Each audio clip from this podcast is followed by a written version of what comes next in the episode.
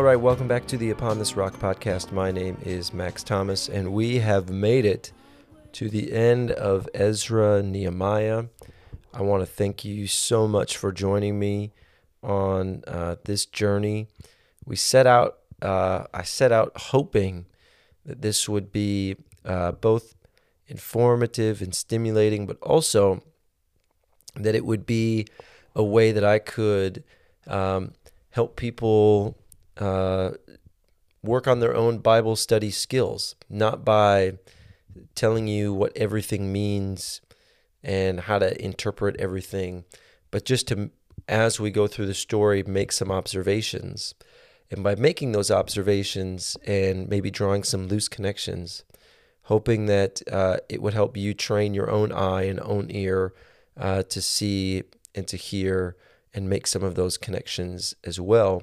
And then it's your job to uh, sit and think and be that Psalm 1 kind of person that works through those things and ponders those things and hides them in your heart and meditates on them day and night.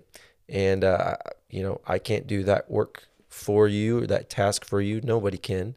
And, um, and so my, my hope was not to tell you exactly what this means or that, but just make some observations and some general, um, some general kind of broad stroke connections, and then uh, kind of let you go from there.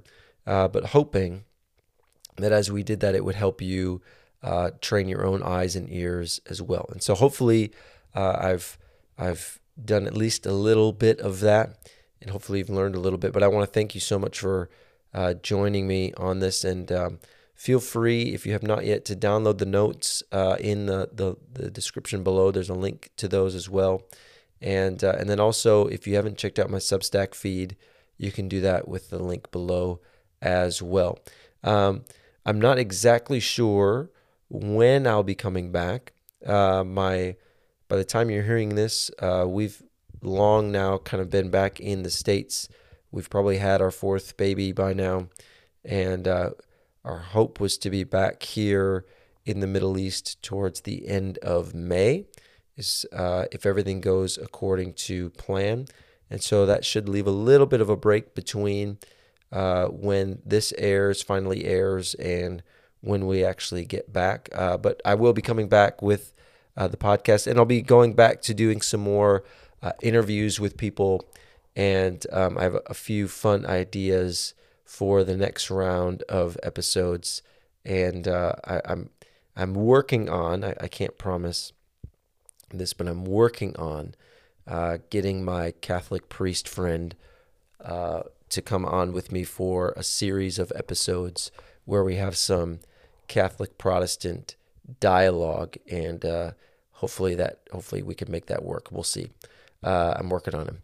So anyway, uh, thank you so much for uh, joining me throughout this series. And uh, without further ado, let's jump one last time into Ezra Nehemiah. All right, here we are at the end. We are in the final major section here of Ezra Nehemiah. Uh, we've just come off of the temple being rebuilt, the Torah being read aloud, the walls being rebuilt.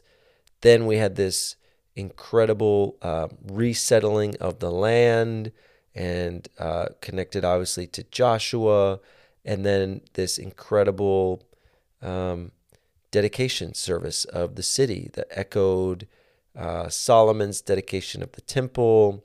There's all the echoes to Sinai. We looked at Psalm 48. And that section ends with it was this joyful uh, moment of great rejoicing. Uh, I'm actually actually want to just want to just read verse 43, which is the end of the last section. Uh, and they offered great sacrifices of that day, and they rejoiced, for God had made them rejoice with great joy. You're picking up the theme. The women and children also rejoiced and the joy of Jerusalem was heard afar off. And you remember when they dedicated the temple under Zerubbabel, when just the foundation was laid. uh, it said that joy and weeping were mixed so that the people afar off couldn't tell the difference. And now the weeping has been taken away and it is only joy. And that is, I think, the author's final signal of this kind of the, the, the, the building and the reformation and the, the prophetic hope uh, that they've succeeded, that this is this has worked. This is God's moment. This is what the promise of the prophets and the law and the Psalms have spoken, or as to use the language of Psalm 48 that we looked at in the last episode, tell the next generation that this is God. I mean, I think that that was the the signal. So we we then transition verse 44 uh, through the rest of chapter 12 through chapter 13 kind of forms this final section uh, and it is what I uh, did not come up with. I, I actually got this from uh, Tim Mackie who you, you, may know runs the Bible Project. Uh, he calls uh, the anticlimax. And he was actually the first one I, I ever heard point this out about the book. Because when I'd read the book before, I was just completely puzzled as well by the ending. And most of the time when I read the book, if I'm very honest, I never got to the ending. Uh, I got just to the part where Nehemiah is building the walls with swords and building tools, because uh, that's where the sermon. If you've ever noticed sermon series that go through Ezra and Nehemiah, that's usually where they stop. Um, they stop there uh, in the middle of the book of Nehemiah and um, Nehemiah 4. And so uh, but that's not where the story stops. The story keeps going. And this, uh, this I've said this a few times now, but this ending, we have to see rightly because it is it makes the whole book make sense. It flips the meaning of the whole book really on its head. And as as Christians now going back and reading this story, it plays an even more important role in how we connect it to Jesus. So we're going to try and do all of those things here in in this this episode. So this you remember was uh,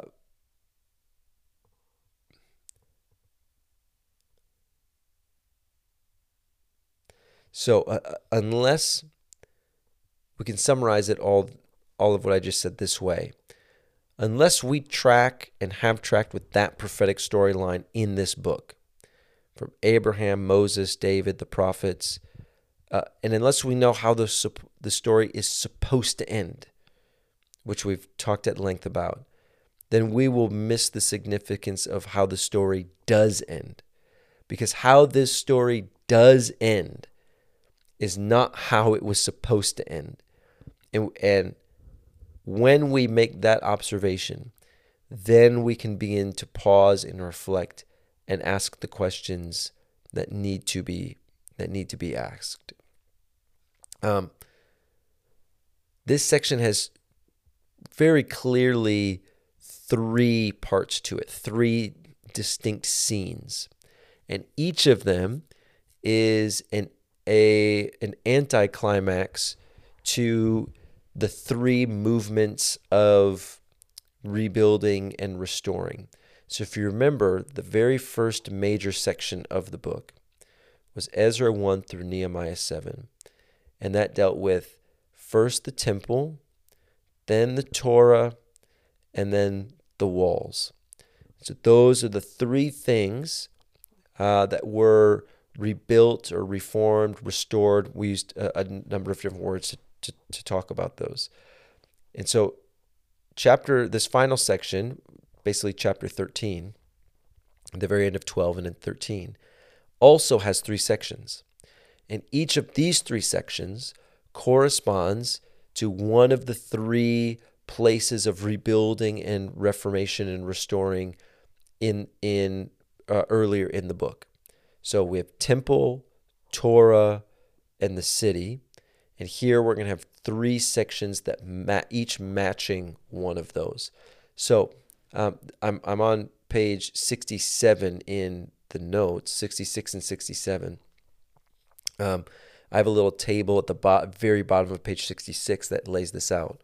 Um, the first scene is chapter 12, verse 44 through 13, 14. So that's going to deal with the temple, the anticlimax of the temple. And then we have 13, 15 through 22. That is going to deal with uh, the Sabbath being neglected, the, the walls and the Sabbath being neglected. And then chapter or uh, the, the third scene is 23 through the end of the book in verse 31, where uh, we have intermarriage and the covenant being neglected. So we are going to have temple, walls, and walls is is also connected with the Sabbath, but temple, walls, and then the intermarriage covenant issue. So all three of the major things that we saw being reformed, temple, walls, and covenant, are now going to be completely undone. We're going to have temple first, then walls, and then the covenant. So, everything, the point of the end of this book is to show that despite their best efforts, despite all of the positives, despite everything that God has done, and this is not to say that God did not do these things. I don't think that's how we should, what we should take away from this. It's to say that despite what God has actually done,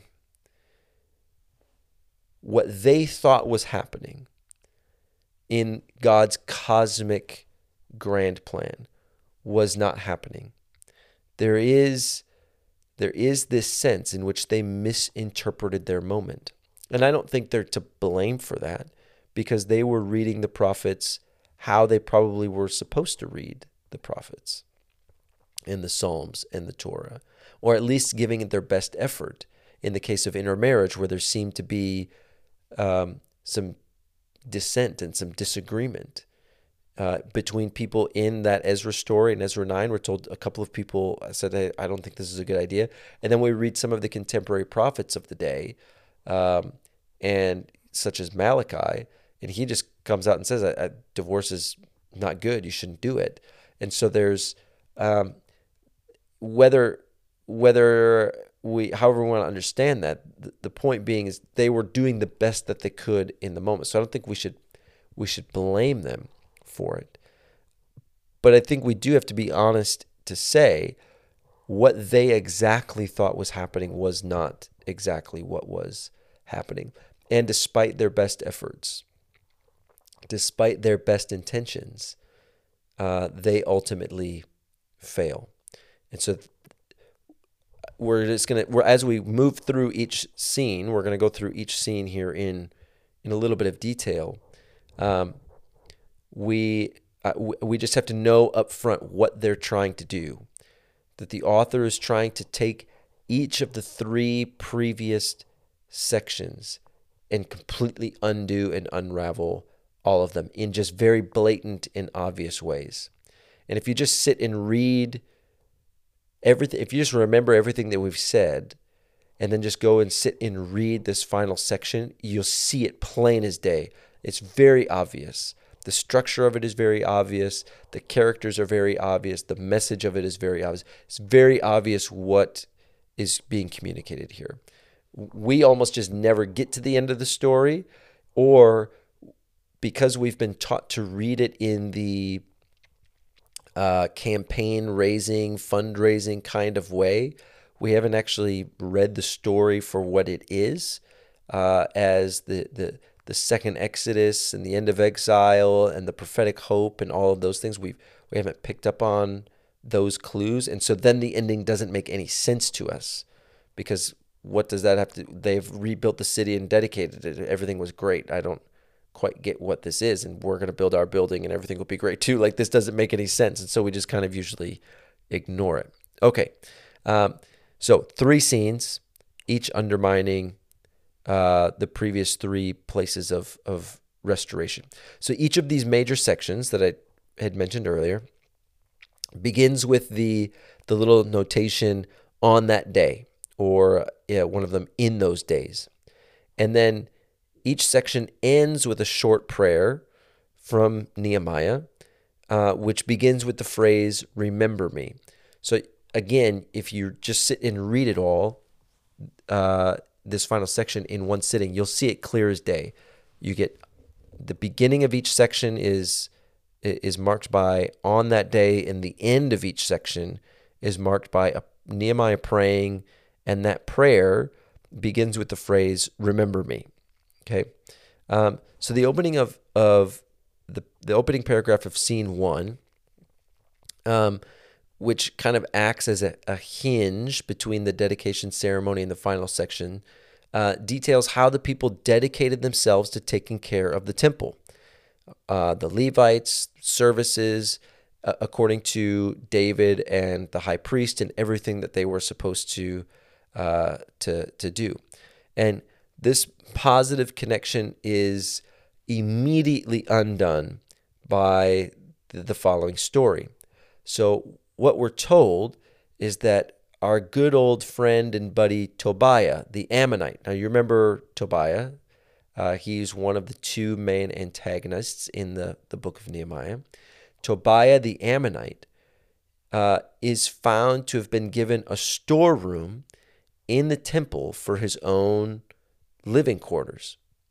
So here's one of the two enemies of God. They literally cleared out a storeroom that was supposed to be meant probably for grain, um, for the offerings, and they have emptied it out.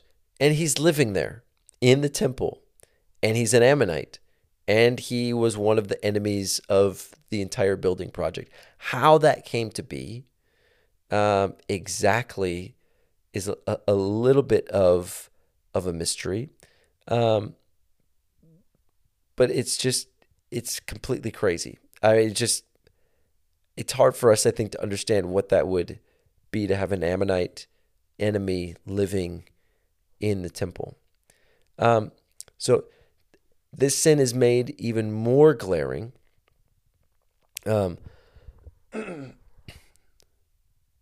this sin is made even more glaring by uh, the note in Nehemiah 13:1, where the people read uh, that no Ammonite or Moabite should ever enter the assembly of God. So you have all of the history with Tobiah. Then you have the people in the scene here reading in the law where no Ammonite and um, no Ammonite and Moabite should ever enter the assembly of God because those are the people uh, that hired Balaam to to curse them. Do you remember that story uh, in Numbers? And the people came out looking for bread and water, and Balaam they hired Balaam to to curse the people. And so it was said from that day that no Ammonite and Moabite would ever would ever join God's God's people in the in the assembly. Now, interestingly, sidebar here, but this relates because of the whole issue of, of intermarriage that we've talked about, and will actually come up uh, quickly again here in a bit. Uh, Ruth was a Moabite, and she's obviously the you know, the great grandmother of David. Uh, so how we work all of those things out is a little bit tough because here we have written in the law no Moabite should ever enter into the assembly, except for Ruth, who has a whole book uh, written about her and who is, uh, is the grandmother, great grandmother, I can't remember, of King David, right? So, uh, but here it's clearly used in a in a in a negative sense, right? So he's found living in the temple. So not only has Tobiah, it gets worse. Not only has Tobiah moved into the storehouse, but the portions that were allotted to the priests and the Levites were not being given to them. And remember, this was part of the covenant. Do you remember earlier they made when they were with Ezra, they made a covenant with God, and there was three sections to that covenant. One of the sections of that covenant uh, was that they would provide for all of the services of the, temple. And so that was an explicit part of their covenant. And now they've let this guy come in, they've cleared out one of those storehouses, And we find out that they are not fulfilling that part of the covenant and the portions that were allotted for the priests and the Levites are not being given to them, so that they've had to actually go back and work in the field. So they're not even in the temple. So now we know that they're the sacrifices are not happening as they should be happening. The worship in the liturgy is not happening the way that it's supposed to be happening. None of it is. And we have an enemy of God living in one of the empty storehouses. So when Nehemiah uh, discovers this, he he uh, I think tries to excuse himself and says, "Well, I was I was gone for a little bit, and then when I came back, I discovered this. Like, this isn't my fault. I wasn't here." Uh, but when he comes back, he he removes Tobiah and he restores the proper uh, service of of the temple. But the the message is is clear um, that despite Nehemiah's best efforts and Ezra's best efforts and Zerubbabel's best efforts, all the rebuilding and the Reformation had not had the desired effect on the people, that they were just as unfaithful as previous generations. Right? That is the message. That yes, Nehemiah clears him out, but Nehemiah, we're going to see every uh, each one of these scenes, he gets more angry and violent, and I would actually say sinful to the point where he's actually beating people up. Um, and so he's even as a leader, he's spiraling out of control. Now, we love to use Nehemiah in those same building sermons as this great picture of, of a leader. But by the end, he's so angry and so frustrated with the people that he's literally, we'll see here in, in a minute, pulling out their hair and trying to beat them, right? He's losing control uh, himself. So that's the undoing of the temple. So the temple services are neglected, the sacrifices are neglected, the priests and the Levites are neglected. Uh, an Ammonite moves in. It's Tobiah, who's one of the, the main enemies. That whole thing is neglected, just like previous generations. And still no record of, of God coming, right? God hasn't come into the temple, but Tobiah has, right? That's the the the gravity of the situation. So scenes two and three, they follow that same kind of basic premise and structure. So scene two depicts the forsaking of of the walls, and uh, I'm actually just going to read uh, a section of this here as well. So this starts in in verse uh, 14. Uh, it says, "When in those days I saw in Judah men treading wine presses on the Sabbath." and bringing heaps of grains and loading them on donkeys and wine and grapes and figs and all kinds of burdens, which they brought into Jerusalem on the Sabbath. And they warned them that they should not be sold food. And so men of Tyre also, who lived in the city, brought in fish and all kinds of wares and sold them on the Sabbath to the people of Judah in Jerusalem. So here you have this um, scene where the people are again going back on one of their uh, covenant promises. So they they promised to keep the temple to to Ezra. And the other thing that they told Ezra is that they would not buy and sell specifically with foreigners, with people of the land, on the Sabbath, on or by the walls. Right? That was the covenant. Like we will not do, we will not do that. And the author goes out of his way to give all of this detail that it was on the Sabbath, it was with foreigners who lived in the city. They were both buying and selling. In, in verse 19, we'd stopped reading, but in verse 19, if you keep going, we're told that it's uh, they would do this by the gates of the city and by the walls of the city. And so uh, they would they would do this uh, in verse uh, let's see, verse twenty one. Nehemiah says, "I warned them, and I said to them, Why do you lodge here before the walls of the city? If you do so again, I'll lay hands on you."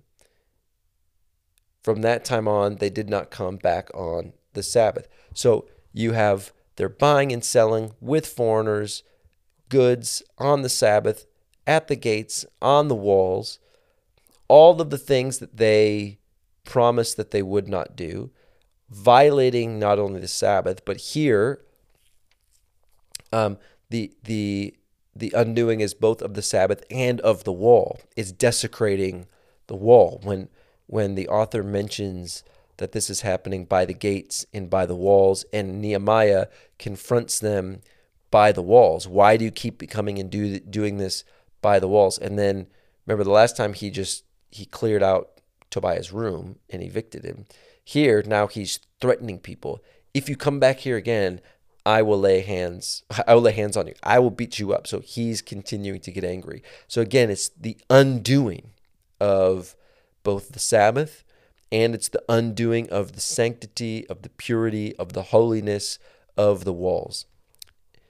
And then we get to verse 23, and uh, we read the following In those days, again, there's that opening, I saw the Jews who had married women of Ashdod, Ammon, and Moab, and half their children spoke the language of Ashdod and they could not speak the language of Judah, but the language of each people.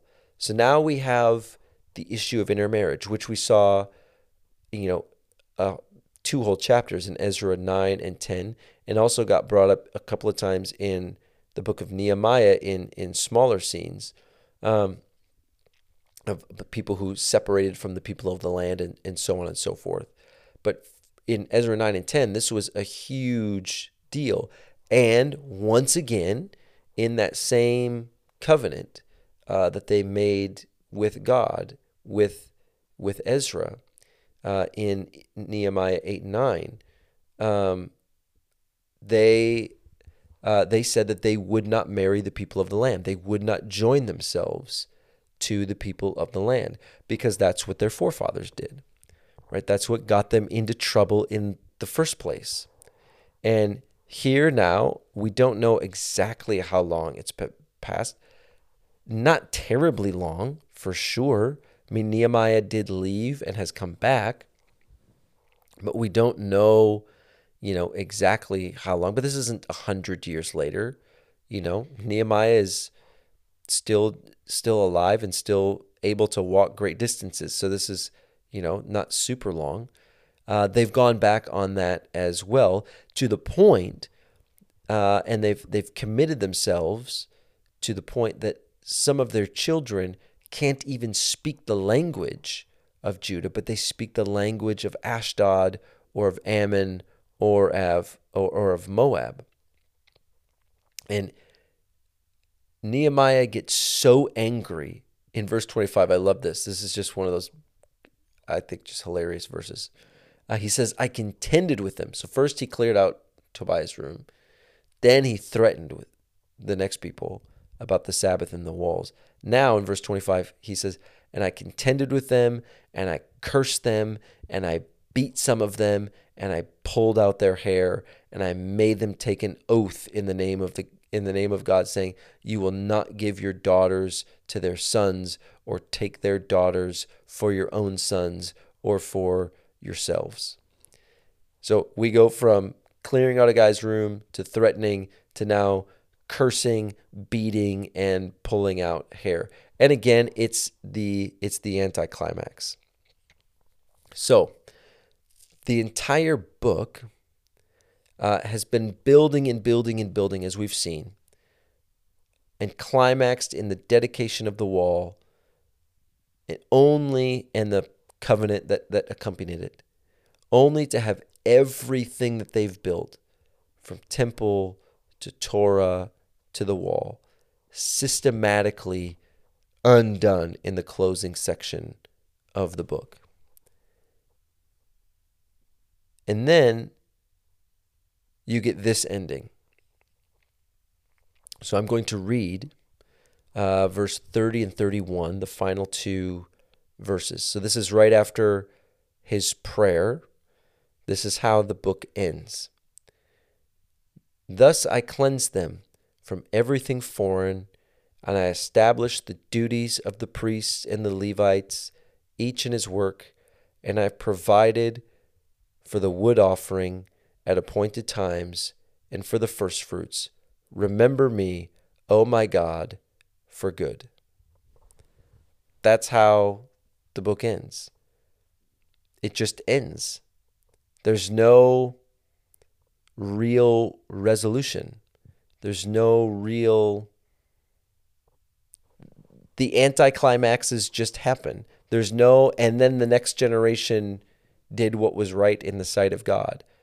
Nehemiah, yeah, maybe kind of fixes it, but that's the point of this section is clearly, clearly not, hey, look at Nehemiah, he fixed it. It's to say the exact opposite, because even Nehemiah is coming undone. By the end of it, he's beating people and cursing them and pulling out their hair and forcing them to take an oath.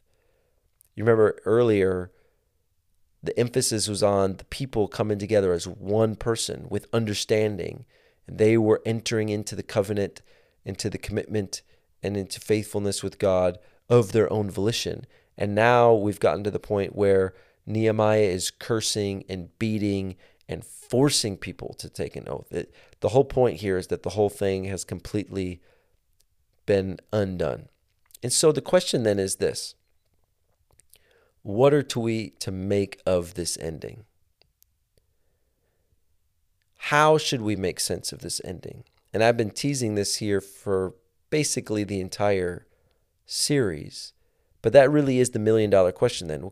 Okay, we've paid close attention to the structure and to the layout and to the themes and to the prophecies and to the repeated words, to the the the covenants that they've made, to the arc of the narrative. And now we've come to this strange ending where everything comes crashing down. And the question is, why? What's the point? What's the message? It's my contention that we are meant to see this story as Israel's attempt, well, again, not it's not their first attempt, but as Israel's attempt at living as God's people in covenant faithfulness in order to bring about God's promises for Israel and the whole world only to fail just as previous generations did. That that's what we're meant to see. We're meant to see that this generation is just like all of the previous. And so we are left still waiting, still hoping and still looking for that true Israel, that still faithful Israelite who keeps God's covenant, brings about the covenantal and prophetic promises of God related to Israel and the nations. And that is, obviously, for us, meaning that we're still waiting for Jesus. I mean, that's where this story goes for us is that we're still waiting for Jesus, is that He is ultimately the good news is that Jesus is the fulfillment of every element of this story. He is the true Israelite who is faithful to God's covenant. He is the true covenant keeper. He is the true Sabbath who rests on the seventh day in the ground. He is the true one man. Remember, they came together as one man. He's the second Adam who keeps God's word, who comes as the Passover lamb, who's presented in front of all of the people, who stands up on the mount and reads God's word as a new Moses, who goes into the temple and is recognized on the eighth day, the day of new creation, on the eighth day as the salvation of God come among them. Who comes into the temple or into the synagogue, I should say, and reads the prophet and says, Today this is fulfilled in your sight. Who is the Messiah, the, the anointed one of God, who goes into the wilderness for 40 days and overcomes the temptation of the evil one and comes out in the power of the Spirit. Who's, like I said, the Passover lamb, who then goes back into the garden, who tears the veil of that temple in two, who then in, in Acts brings all of the nations there, and the gospel goes forth in every tribe, in every tongue. And we, we looked here at the very end where the children couldn't even speak the language of Judah, but they spoke the language of the nations. There's coming a day when the gospel will go forth in all of the languages of all of the nations in Acts chapter 2 by the power of the Spirit. And so Jesus becomes the fulfillment of every element of this story. He's the one who brings about the new covenant of Jeremiah 31.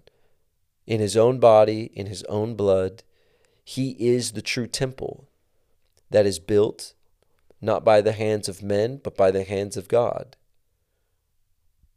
who's raised up for all of the world to see. He is the true priest and the Levite who does the ministry of God, but not, as the book of Hebrews says, according to the order of Aaron, but according to the, the order of Melchizedek. Right? He is all of these things. Every element of this story finds its fulfillment in Jesus. And the point of this story, and we open this series talking about the Tanakh and talking about the giant flow, the meta narrative flow of the scriptures and where this this book fits in that narrative. And if you remember, we looked at how this this narrative in Nehemiah, Ezra Nehemiah, is the second to last book of of the Old Testament in in that ordering in the, the ancient Jewish ordering of, of the Tanakh. Right? It goes the, the, the Tanakh ends with Daniel, Ezra Nehemiah, and then Chronicles. And so you have the, the prophet who's in exile in Babylon, looking forward to the day the Son of Man comes and all the nations are his. Then you have the people who go back and they begin to rebuild all of those things. And then you get Chronicles. And Chronicles is a much later telling of really the story of David, mainly. And it's done in a I don't know how I want to say this. It's done more theologically than historically. Obviously, there's historical truth in it for sure, but it's written much much later uh, than Samuel, the stories in Samuel was. But this is how the the book of Chronicles ends, which is the end of the the Old Testament in, in the Jewish Bible. It actually ends in, in chapter 36. It ends with uh, people being taken away into Babylon. And uh, it ends, let's see, let's start in verse 20. Jer- uh, 2 Chronicles 36, verse 20. And he took into exile in Babylon those who had escaped from the sword it's talking about uh, Nebuchadnezzar. And they became servants to him and to his sons until the establishment of the kingdom of Persia, to fulfill the word of the Lord by the mouth of Jeremiah. Now, where have we heard that before? That is a, a direct hyperlink to the beginning of Ezra, that that was the word of the Lord fulfilled to Jeremiah. Until the land had enjoy, enjoyed its Sabbaths in all the days that it lay desolate, it kept Sabbath to fulfill the 70 years. Now, in the first year of Cyrus, the king of Persia, that name also rings a bell from Ezra Nehemiah, that the word of the Lord by the mouth of Jeremiah, there it is again, might be accomplished. So now he's, he's literally copying and pasting from Ezra Nehemiah. That the Lord stirred up the spirit of Cyrus, the king of Persia, so that he made a proclamation throughout all his kingdom, and also put it into writing. Thus says the, thus says Cyrus the king of Persia, the Lord, the God of heaven, has given me the kingdoms of the earth, and he has charged me to build him a house at Jerusalem, which is in Judah. Now, this last paragraph here, what I've just started reading, starting in verse 22, is literally a copy and paste from the beginning of the book of Ezra. It's literally a copy and paste from the book of Ezra. So, so Ezra Nehemiah was surely written first. And now the chronicler is coming along, and he is going to end his story about the temple and David and the messianic reign and the promise that was given to him. That's what Chronicles is largely about. The promise of David. It opens with this long, long, long, long, long gene- genealogy, um, tracing all the way back. And the whole point here is to is to trace uh, God's people all the way through, the word all the way through. It's kind of doing that same continuity thing. But the chronicler is going to end his story, which ends the Old Testament in the Jewish Bible. And he does it by copying the opening lines of Ezra about the word of the Lord of Jeremiah being accomplished. And then this is how he, he ends it. This is the last sentence of the Old Testament in the, the Jewish ordering. Whoever is among you, of all his people, may the Lord his God be with him. Let him go up. Period. Now, we know that this is a copy and paste from Ezra 1. Let me read the copy what he's quoting in Ezra 1 and see if you pick up on something, and then we'll, we'll end with this. Whoever is among you, of all his people, this is Ezra 1, verse 3, may his God be with him, and let him go up to Jerusalem, which is in Judah, and rebuild the house of the Lord our God, the God of Israel. He is the God who is in Jerusalem. The chronicler literally stops the sentence in the mid sentence. He just says, let him go up. But in Ezra, he says, let him go up to Jerusalem to rebuild the house. Now, why does he do that? Why does he stop in the middle of the sentence? And of all places, why does he stop before the mention of going up to Jerusalem to rebuild the temple? I think this is the point. He's making the same point that Ezra and Nehemiah are trying to make that the story is not being done written. It's not uh, done being written. The story is still going. The sentence is not complete. And Ezra Nehemiah being written first, he's copying that. So he's recognizing that what happened in Ezra Nehemiah's day did not fulfill what they thought that it was going to fulfill. That they were still looking for it. That they were still waiting for it and that we know obviously is is Jesus. So we'll end there. That will be the end of our time in Ezra and Nehemiah.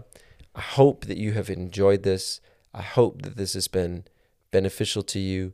Please feel free to um, use the resources I provided uh, below for free any way that you want. Take them, download them, pass them out, do whatever. I, you know, use them for yourself. I don't don't really care.